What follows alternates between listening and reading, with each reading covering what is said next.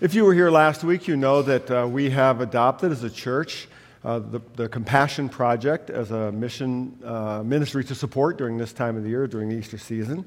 Uh, we are seeking as a church to take on the remaining five hundred unsupported children in Ecuador, a country that we have had a long uh, time relationship with.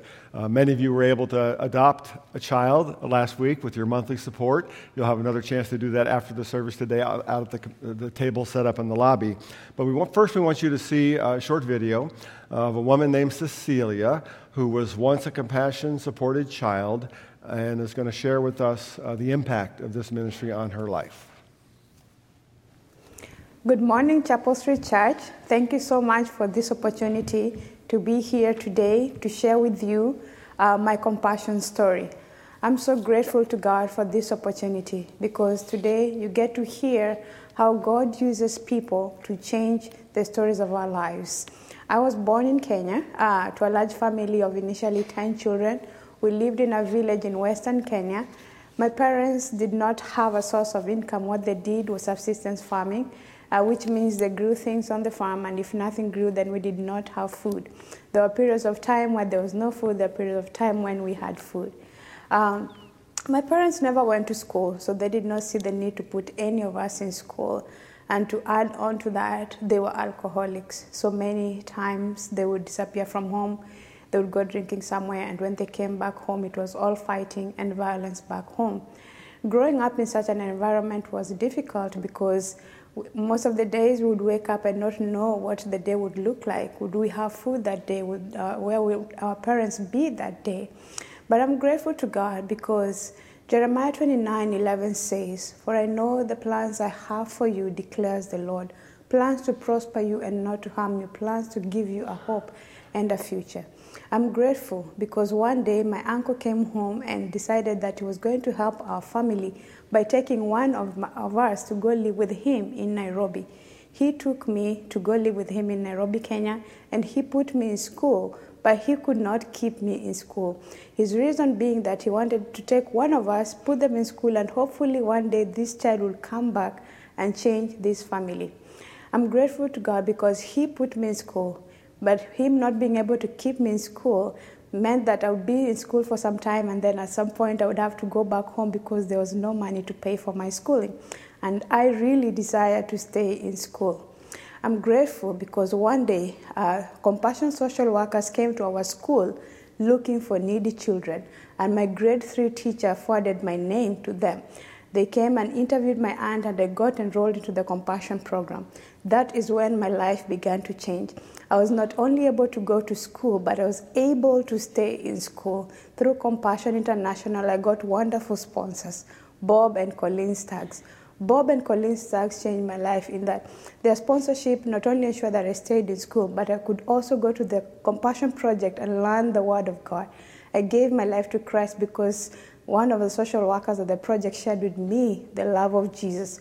I'm grateful for Bob and Colleen because they wrote letters to me telling me how much they loved me, how much they were praying for me, and that I could be anything I wanted to be, and that they were there for me. I'm grateful for their sponsorship because through that, I was able to stay in school.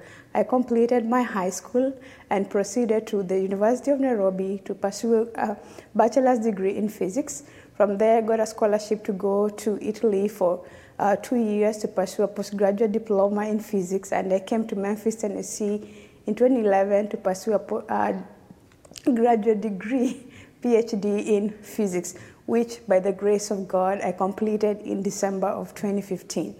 I'm grateful to God because my sponsors did not just change my life, but they changed my family. I remember praying that God would change the story of our family, that my parents would stop drinking one day. And I'm grateful because through learning the Word of God, I was able to ask God to change our family. My parents stopped drinking and started going to church. My family, my husband and I are also currently sponsors with Compassion because I know what it means to be that child on a packet, waiting for someone to pick you up and speak hope and life to you. I've also started a mentorship program in Kenya for women in physics to encourage them that they can be anything they want to be because we have been through that process and they too can go through it. I'm so grateful to God because the sponsorship did not just change my life. It changed my family, and it is changing our community right now. So as I stand here today, I'm just a testimony that when you take that step of faith and sponsor a child with compassion, you are not just changing that child's family life. You're changing that family. You're changing that community. You're changing that country. As I stand here today, I am grateful to God that this is a testimony that indeed God uses people to change the stories of our lives that will not remain the same. Those children on those packets are not going to remain the same because God is going to connect them to sponsors today, and they shall be released from poverty in Jesus' name. Thank you so much, and God bless you. Good morning, Chapel Street Church. Hope you were able to, to hear Uh, a lot of that story from Cecilia. She actually uh, shared live last night at our Saturday night service, and she uh, recorded that for us right at our studio at Kesslinger, and she's speaking to that group this morning. But to hear her story, grew up in poverty in Africa, and eventually was sponsored through Compassion, got her schooling done, and then finished eventually a P H D in physics, and is a geophysicist with high position of authority in that country, and is now sponsoring children herself. What a great story. So you can find out more about how to sponsor a child uh, by going out to our lobby today. Be someone there. Kenton will be out there to explain it to you if you weren't able to hear last week, and we hope you'll do that later today. Well, I want to begin today with a little audience participation. It's been a while since I've done this, but what I want to know is something simple. I just want to know uh, what your high school mascot was. I went to Byram Hills High School in New York. We were the Bobcats. So that's all you need to know is what your high school mascot was. Mark, I'm going to start first with you. Vikings. The Vikings. What's the name of your high school? Huffman High School. Huffman High School Vikings. You you want to jump in too? Uh, Rockets. The Rockets, okay. Vikings, Rockets. Let's get a few more. Vikings. Also, oh, you were Geneva. Yeah, Geneva Vikings. Okay. Bees. The bees. Like the buzzing... Oh, the oh the Z Bs. Okay, yeah. Kangaroos. Are you kidding me? The Kangaroos. What a scary mascot. Okay, actually, actually, kangaroos. You ever seen them when they when they, they yeah they're they're. How about you, Jeff? Panthers. Panthers. Okay, Panthers. Steve. Uh, Clinton High School River Kings. The River Kings. Okay. Saint Charles Saints. The Saints. Yeah. Warriors. Warriors. All right. A couple more. Geneva Vikings. Another Viking? Another Viking. Vikings. Too many, way too many Vikings. Well, those of you who know, know we, we grew up in Batavia. My boys grew up in Batavia, so they're Bulldogs. So Vikings and Bulldogs have a little bit of a problem. Tomcats. Tomcats? Okay. Tomcats. Also Tomcats. Oh, did you guys meet in high school? Oh, very nice. Yeah. One more. One more here. Wildcats. Oh, Wildcats. Okay, that's a good segue. Uh, any of you watch the uh, college basketball Final Four? Anybody watch March Madness? Can you tell me the mascots of each of the schools? Anybody? The Villanova Wildcats. I just gave you a hint. The Wildcats, right? How about the Duke? The Duke Blue Devils. Now, I have a question. What kind of university names their mascot after a malevolent spiritual being? Actually, I did some research, and it's not named after the devil, but after an elite troop of French fighting men in World War One who were called the Blue Devils fighting in the mountains. So still a little weird for a school started by Wesleyans and has a seminary. How about the North Carolina Tar Heels? You know what their mascot is? It's some sort, it's a, it's a sheep. It's a very angry Dorset sheep.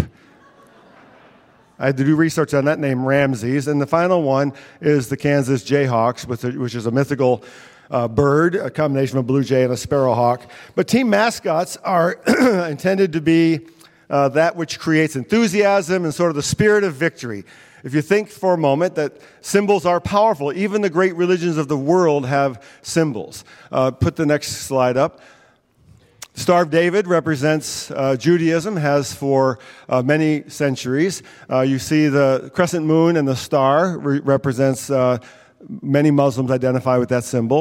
And then, of course, for two thousand years now, Christians have lifted up the symbol of the cross. Now, the question I want to begin with today is how um, does how has one of the most depraved and barbaric instruments of torture and death ever devised by the human mind, how has that come to represent life and hope and victory for billions of Christians around the world?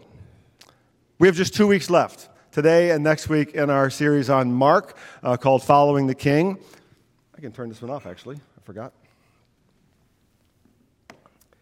And um, I want to give you a little timeline. Mark is coming right to the end of the story. We just have today and next week left. Uh, and I want to give you kind of a timeline to introduce the passage we're in today. So if we go back to um, a couple of weeks ago, uh, when Jesus shared the Passover meal with his disciples, and that was an evening meal. So we can assume that was around, let's say, eight p.m. And Jesus shares that meal. He tells them during that meal, one of them is going to betray him. Uh, and then he changes forever the meaning of the bread and cup at the Passover meal. Let's say around ten p.m. that night after the meal, Jesus is walking with his disciples toward the Mount of Olives where he's going to be at the Garden of Gethsemane. On that way, on the walk, he tells them that all of you are going to fall away from me. And of course, they say, no, we won't. Peter says, I'll never fall away. I'll even die with you. And then between about eleven p.m. and about one a.m., let's say, uh, Jesus is praying in the garden.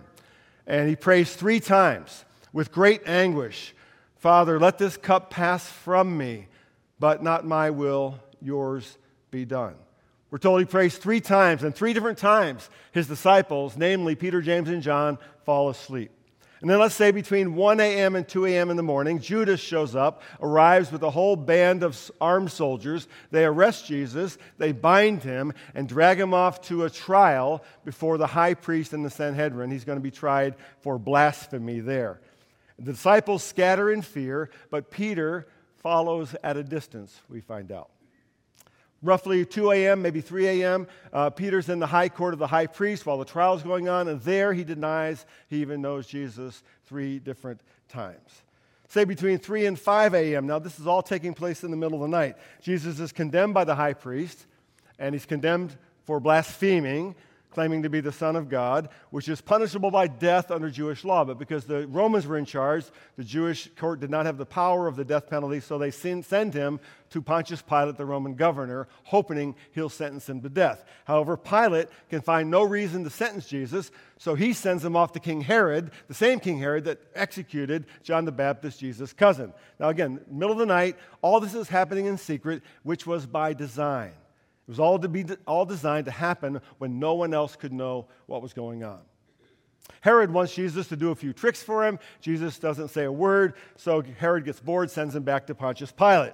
Let's say around six a.m. or so, Pilate can still find no reason to sentence Jesus to the cross, but the Jewish leaders put great pressure on him. They say to him, you know, he claimed to be king, and we have no king but Caesar.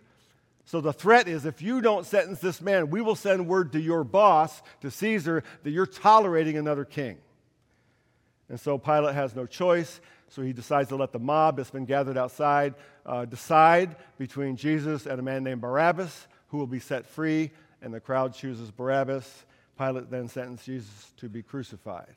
So now we're at about between seven and eight a.m. in the morning. This has gone on all night long. Jesus is then beaten.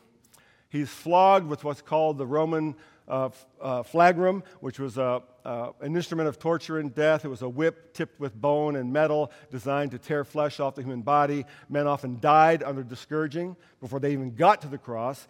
But Jesus is scourged, beaten, forced to carry his crossbar to the place of execution. And by nine a.m., Jesus is already nailed to the cross.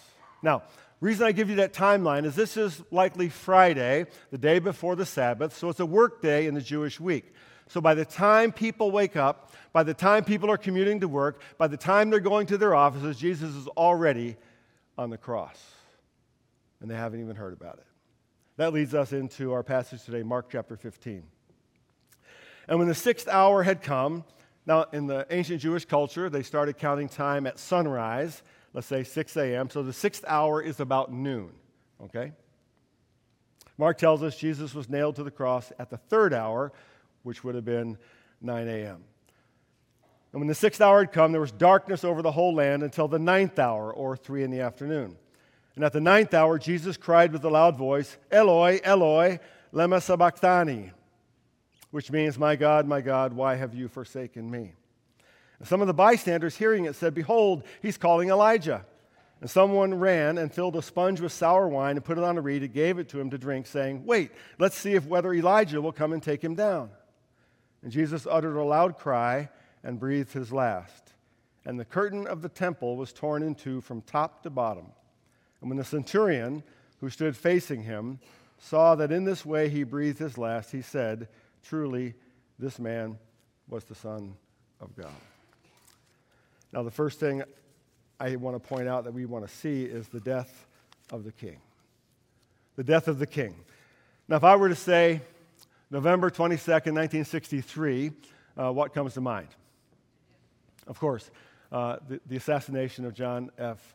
Kennedy. And if you were alive then, and I know some of you younger people re- will remember nine eleven like this, but if you were alive in nineteen sixty-three, uh, my guess is you could remember where you were and what you were doing when you heard that news. You probably even remember what time of day it was when you heard that the President of the United States was dead. I was in the third grade, and I can remember about what time it was and the feeling around me, even though I didn't understand everything that was going on. Notice the detail in Mark's account of the day Jesus died. Verse thirty-three, and when the sixth hour had come, noon, there was darkness over the whole land until the ninth hour, three p.m. And in the ninth hour, Jesus cried out with a loud voice, Eloi, Eloi, lema sabachthani, which means, my God, my God, why have you forsaken me? And some of the bystanders hearing it said, behold, he's calling Elijah. And someone ran and filled a sponge with sour wine, put it on a reed, and gave it to him to drink, saying, wait, let us see whether Elijah will come and take him down. And Jesus uttered a loud cry and breathed his last. Now we're talking about the crucifixion. Now, just a word about crucifixion. It wasn't just an ancient form of execution. It was designed uh, over the, the centuries to publicly humiliate and intimidate whole populations, whole people groups. Uh, there were emperors of Rome who were known to crucify hundreds and even thousands of men at one time to demonstrate their authority and, the, and to dominate the people group that they had conquered. One historian described crucifixion as death in slow motion. It was designed to kill a human being in as slow and painful way as possible. The first century Roman historian named Cicero wrote, crucifixion is the most cruel and disgusting penalty. The very mention of the cross should be far removed, not only from a Roman citizen's body, but from his mind, his eyes, his ears. Roman citizens themselves often denied that their people, their government, ever executed someone in this way, but they did. Mark tells us then uh, between noon and three p.m., uh, in the middle of the day, the sky goes dark. So the sky goes dark when it should not be dark. And this is literal darkness, but darkness is also highly symbolic in Scripture. If you remember the story of the Exodus, Uh, of the people of Israel from Egypt. Remember that God sent ten plagues on Pharaoh's Egypt. Frogs, lice, flies, boils, locusts. But what was the ninth plague? The next to last plague. And darkness came over the land. The ninth plague. And then God tells the, the Israelites to slaughter a spotless lamb, put the blood over the doorframes of their homes so that the angel of death will pass over them. And here again in Mark's gospel we see the land goes dark in the middle of the day as the blood of the spotless lamb is spilled once again. Jesus then cries out, Eloi, Eloi, lama sabachthani. Now, Mark tells us the bystanders think he might be crying out to Elijah. Jesus is speaking in Aramaic here. Now, the Aramaic word Eloi, translated my God, does sound a bit like the word Elijah in Hebrew. And Elijah was the prophet in the Old Testament who did not die. Rather, he was carried away to God in a flaming chariot. And there was a common belief at the time, sort of a superstition, that Elijah would then return at the time of the Messiah. But we need to see here that this is not a serious question being asked. These people saying this are actually mocking Jesus in his suffering. Matthew tells us that those who passed by derided him, wagging their heads and saying, "You who would destroy the temple and rebuild it in three days, save yourself. If you are the Son of God, come down from the cross." So also the chief priests and the scribes and the elders mocked him, saying, "He saved others. He cannot save himself. He's the King of Israel. Let him come down now from the cross and we'll believe in him. He trusts in God. Let God deliver him now if he desires him, for he said, I am the Son of God." But Jesus here is not calling for Elijah. He he's not asking to come down from the cross. He's actually quoting Scripture. Look with me at Psalm twenty-two. It begins like this. "My God, my God, why have you forsaken me?" Now, the forsakenness here has to do, as we talked about a couple of weeks ago, Jesus becoming sin on our behalf, bearing the wrath of God in all sin.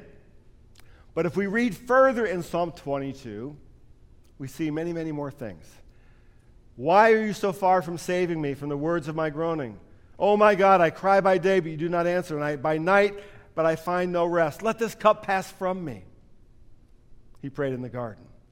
Verse three, "Yet you are holy, enthroned on the praises of Israel, and you our fathers trusted. They trusted and you delivered them. Not my will, but yours be done."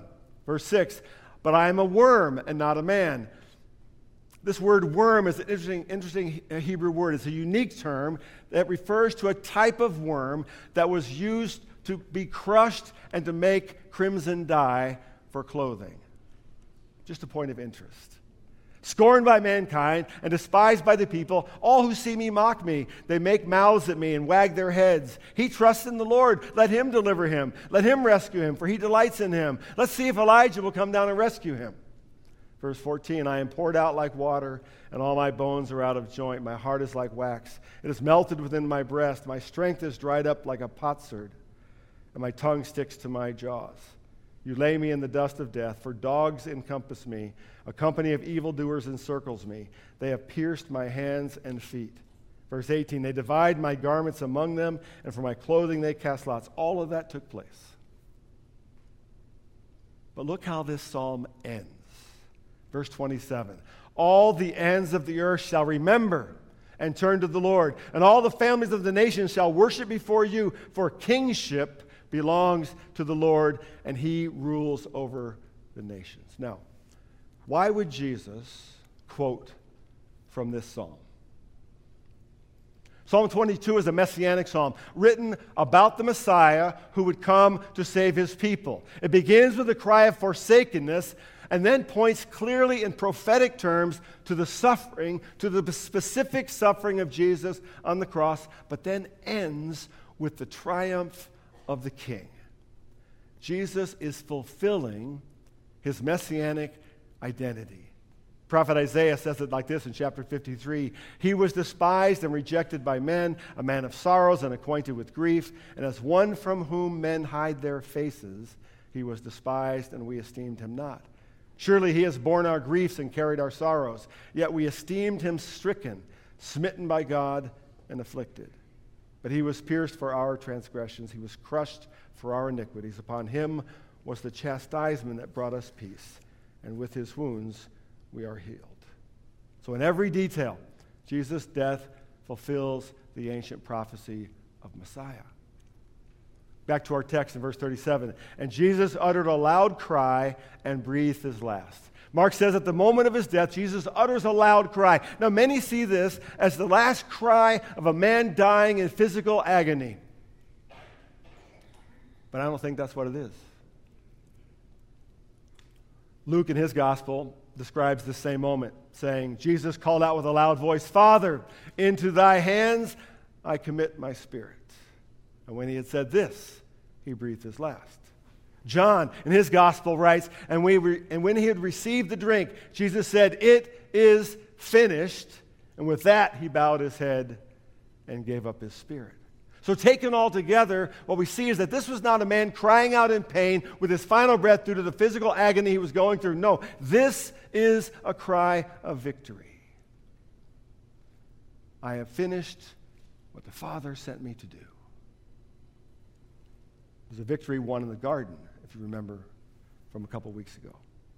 So first we see the death of the king. Secondly, we see the work of the king. I've told this story a number of times before, but I always think about it at this point in the story of Jesus' death. When I was uh, ten or eleven years old, uh, my dad was pastor of a small church in New York, and we actually, as a family, lived in a parsonage that was connected to the church building. And uh, where our family living quarters were separated by a short hallway from the sanctuary, and in that hallway was my dad's office. So the rule in our home was if, I, if the door is shut, that means daddy's at work in his office, so don't go through there. If the door was open, we could run through, and that was our shortcut into the rest of the church where we would play and tag and stuff like that. So one morning, uh, I can't remember why, but we were running around playing tag or something, and that door was shut, but for some reason I thought my dad wasn't there, so I would run bursting into the uh, through that doorway and find out he's in a counseling appointment with a member of the congregation. And I knew right away I was in trouble. And before I could sort of back out of the room, my dad went, motioned me to come around to his side of the desk, and so I thought uh, a reprimand was coming or maybe a promise to deal with me later, something like that. But he surprised me. He turned me around to face the person on the other side of his desk, and he said, "This is my oldest son, Brian." And then he turned me back around to face him, and he said, "What can I do for you, son?" And it hit me. I wasn't in trouble. More importantly, I realized I had a, a unique relationship with him. I had access. And that for me, that door was never completely closed because he was my father. Verse thirty-eight, and the curtain of the temple was torn in two from top to bottom. Now, the curtain of the temple, and some of you know this, was an enormous uh, kind of tapestry, some sixty feet high, thirty feet wide, at least four inches thick, extremely heavy. And it blocked the entrance to the most holy part of the temple called the Holy of Holies. Now, that was the place where the very presence of God, Yahweh, was believed to dwell. And in that place uh, was the, the Ark of the Covenant, the holiest possession of the nation of Israel. And in the Ark of the Covenant were kept holy memories. There was Aaron's rod, the broken tablets of the Ten Commandments. There were pieces of manna left over from the desert. And on top of the Ark was called the Mercy Seat. And that was where one time a year the high priest would cleanse himself, go into the Holy of Holies behind that curtain, offer a blood sacrifice on the mercy seat to atone for the sins of the people. And at the moment of Jesus' death, Matthew, Mark, and Luke all state that this great curtain was torn in two from top to bottom. Now, the word torn uh, carries a sense of being of something uh, being rended or severed, cleaved. There's a violent tearing apart from top to bottom, meaning this could only be an act of God. And it meant that the way to the very presence of God was now open. The writer of Hebrews says it this way, "Therefore, brothers, since we have confidence to enter the holy places by the blood of Jesus, by the new and living way that he opened for us through the curtain, that is, through his flesh, and since we have a great priest over the house of God, let us draw near with a true heart in the full assurance of faith, with our hearts sprinkled clean from an evil conscience and our bodies washed with pure water." In many ways, this is the cry of the entire Old Testament.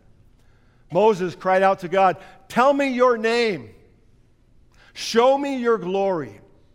King David, after the greatest failure of his life, cried out to God, "Create in me a clean heart, O God. Remove not your presence from me." And this is the cry, I think, of our world today. The cry of so many. Where is God? Where is God with all that I see around me? How can I know God? How can I be relieved of the guilt that I feel constantly? Mark is telling us that we know God by looking at the man on the cross. On the cross, we see the God who is just and righteous. On the cross, we see the God who is merciful and forgiving. We see the God who loves. We see the God who bleeds. We see the mystery of the crucified God. In Jesus, we see the one who opens the way to the presence, to the forgiveness, and to the salvation of God himself. In Ephesians two, Paul writes, "But now, in Christ Jesus, you who once were far off have been brought near through the blood of Christ." And that leads us to the third part of the story I'm calling the promise of the king. Promise of the king. A couple of weeks ago, my wife and I spent uh, a couple days down in Nashville, uh, near Nashville, visiting uh, her twin sister and her husband, my brother-in-law. And we flew there on Southwest. How many of you fly Southwest? Anybody? Oh, yeah. So you know how it works. You know, you try to get on quick, so you get in the A group, so you get to choose your seat. So we got in the A group this time, which meant we got to choose our seats. And so we um, we we got to our, our row we liked, and I like to get an aisle seat, um, it's sort of for personal reasons, in case I need to have an emergency. Well, we won't talk about that. So. And my wife then gets the middle seat, so we sit together. And then you kind of hope that you, you, that third seat will be empty, so you have some space. That's how it kind of works. But it was a full flight, and so uh, almost as soon as we had taken our places, this young guy comes walking down, mid-twenties, late twenties, long hair all tied up in what you call a man bun. And he right away looks at that seat next to us and goes, "Can I sit there?" We said, "Okay, sure." We get up. He gets his spot. So there we are. He's in the window seat. My wife's in the middle. I'm in the aisle seat. And we haven't even taken off yet. And he takes out a book out of his backpack and starts to read. So I start paying attention to my stuff. I'm, I'm really not uh, paying much attention to what's going over here. Maybe I'm getting ready to work. Maybe I'm trying to fall asleep. I can't remember what. And I'm surprised to hear my wife strikes up a conversation with this young guy. She says, "Oh, hey, um, what are you reading?" Or, or I'm, I can't help but notice the book you're reading. So I kind of glanced over. I was surprised she started the conversation uh, with this young guy. But I looked at the book he's reading, and he was reading uh, a, cop- a paperback copy of The Case for Christ by Lee Strobel. If you know the book, it's a step-by-step apologetic presentation of the truth of Jesus. And so my wife has engaged him in conversation. And he says, "Well, yeah, a friend gave it to me oh, uh, about a year ago, and I haven't read it yet, so I don't know much about it." And then she goes, "Well, it's a really good book. Lee Strobel's a great personal story." And she looks over at me and goes, "You read it, right?" And I went, hmm, no, I read it. Which I have. Um, and then uh, he says, "Well, I don't know anything about it, so I just got started." And you can see he was just like a couple pages in. And then he, he went back to reading, kind of clearly saying, "I want to read this book." So we we just kind of, that was sort of the end of the conversation. But I remember the rest of that flight, I kept thinking about that young guy reading that book. He said, "I don't know anything about this book. I don't know what's in here." And I found myself sort of praying for that young man, that maybe in that book he would meet Jesus in some way. Mark says in verse thirty-nine, "But when the centurion who stood facing him saw that in this way he breathed his last, he said, 'Truly, this man was the Son of God.'" Just one verse, but there's a lot here. So who was this centurion?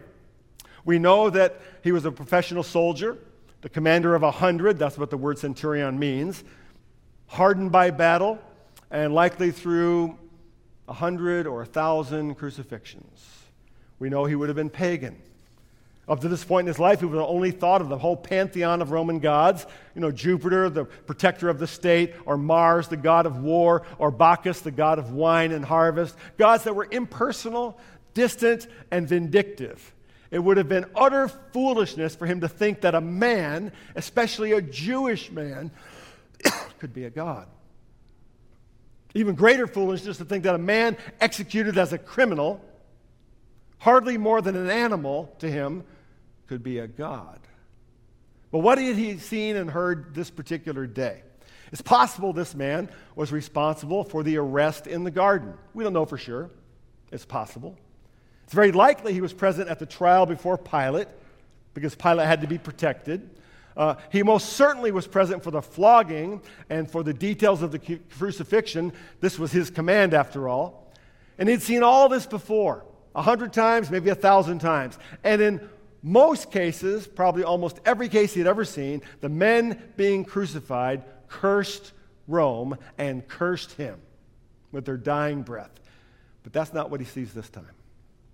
He most likely gave the order to drive the nails through hands and feet, and yet no cursing came. He watched as his soldiers twisted a crown of thorns and jammed it onto this man's skull, and yet the man did not curse the soldiers who did that. He witnessed the mocking of those who wanted to see him die, yet this man says nothing in return. He maybe heard Jesus say, Father, forgive them, for they don't know what they're doing. He may have heard the interaction between Jesus and the two men dying beside him. Today, you will be with me in paradise. He saw the sky go dark in the middle of the day, and he may have heard Jesus cry out, it is finished. But here's what I notice.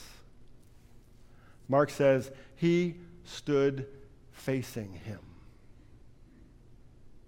He stood facing him. One translation says, he stood right in front of him. And I think this is saying more than his physical location.